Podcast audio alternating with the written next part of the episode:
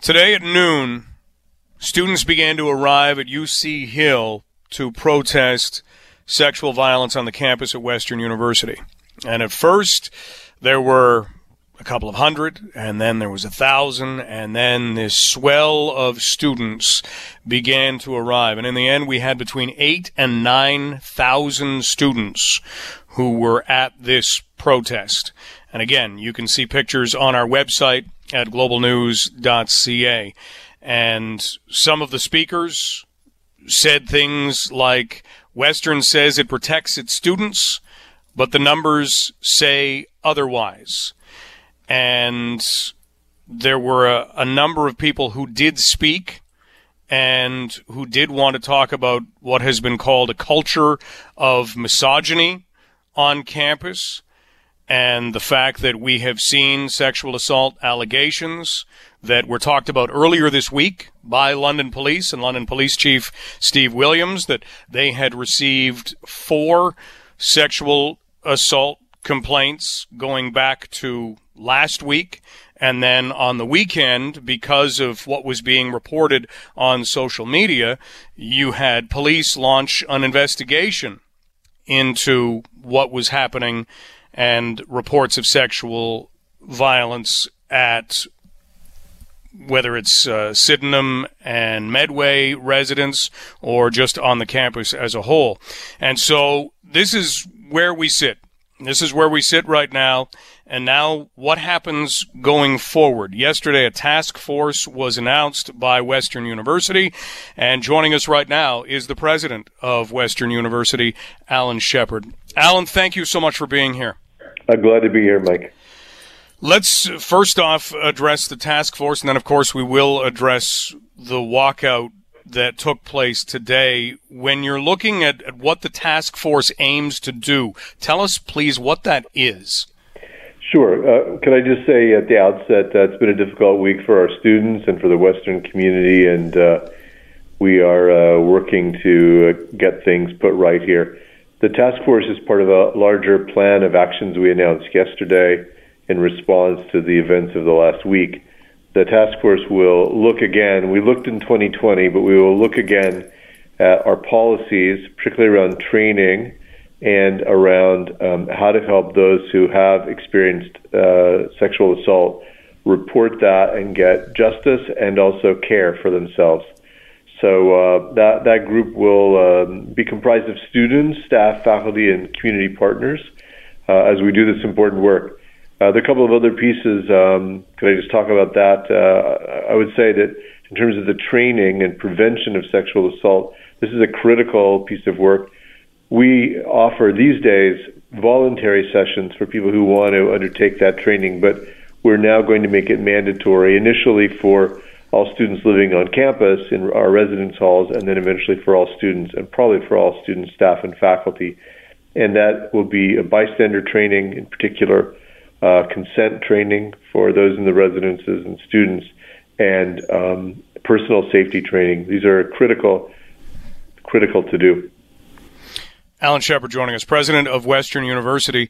Alan, four sexual assaults were reported last week. There were reports of sexual violence on the weekend, prompting London police to open their own investigation, despite no formal complaints coming forward.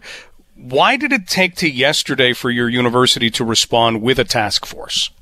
Uh, well, task forces um, are usually result of consultations you have with people as you're trying to identify what's a good way forward the uh, what happened last weekend was unacceptable to us, and it was uh, it, was not not a good moment for Western.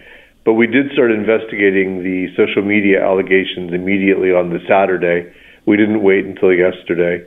Uh, and by the end of the weekend, uh, we were in touch with London police, and they were um, uh, opening their investigation. It is an active investigation. Of course, they're completely independent, so I don't I don't have any remarks about that. We'll wait to see what they find.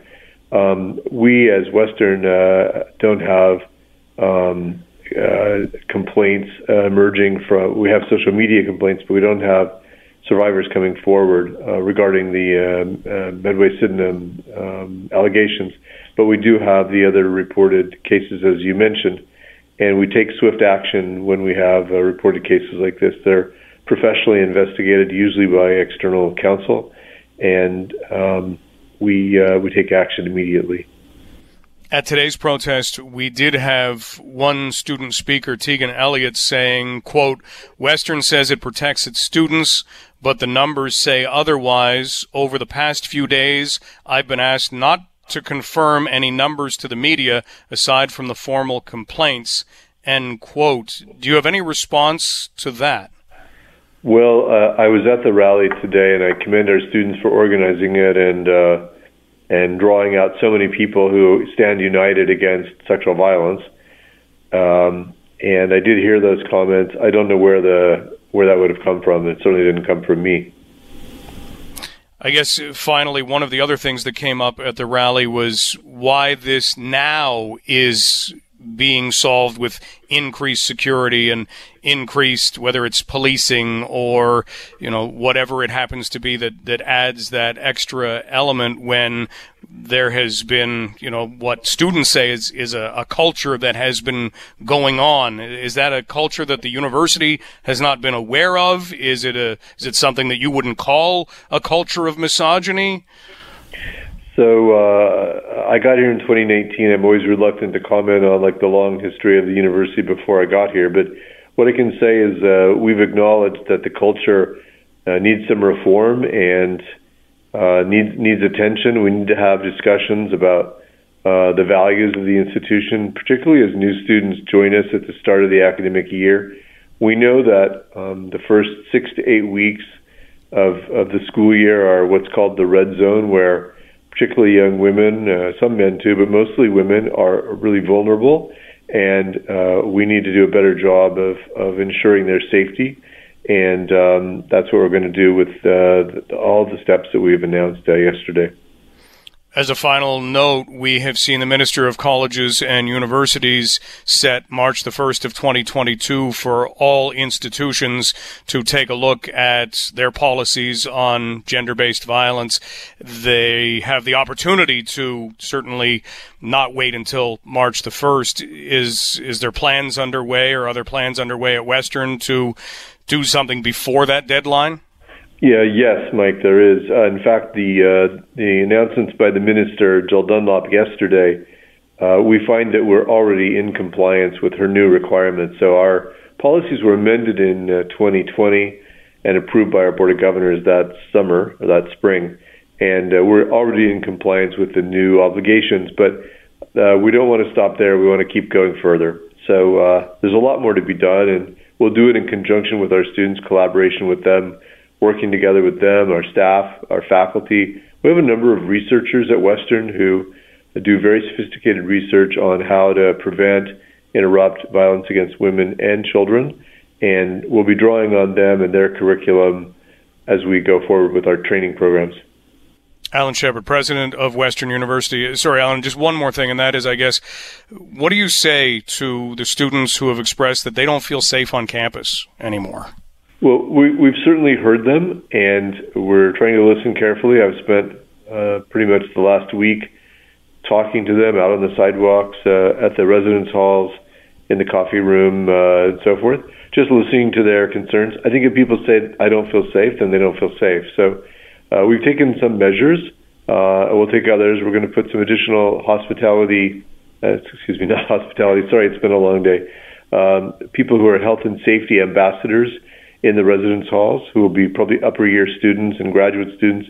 We have expanded our uh, uh, special constable service. We have uh, frontline officers as well as sergeants and so forth, and we have expanded the number of frontline officers by about a third. And that's an important move, and that's uh, in addition to ones that I expanded by last year. So as I arrived at Western, I identified a need for additional uh, additional support in that unit.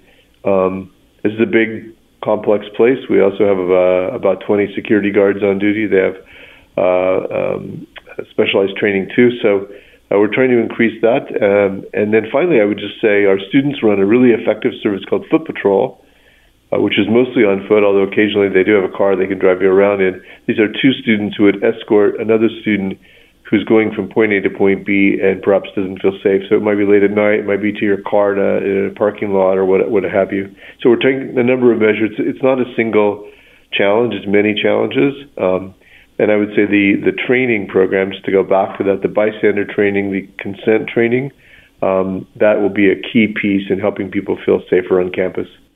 Alan, thank you for your time today. Thank you, Mike. Appreciate it. That is Alan Shepard, president of Western University. News is next with Jess Brady. This is Global News Radio, 980 CFPL.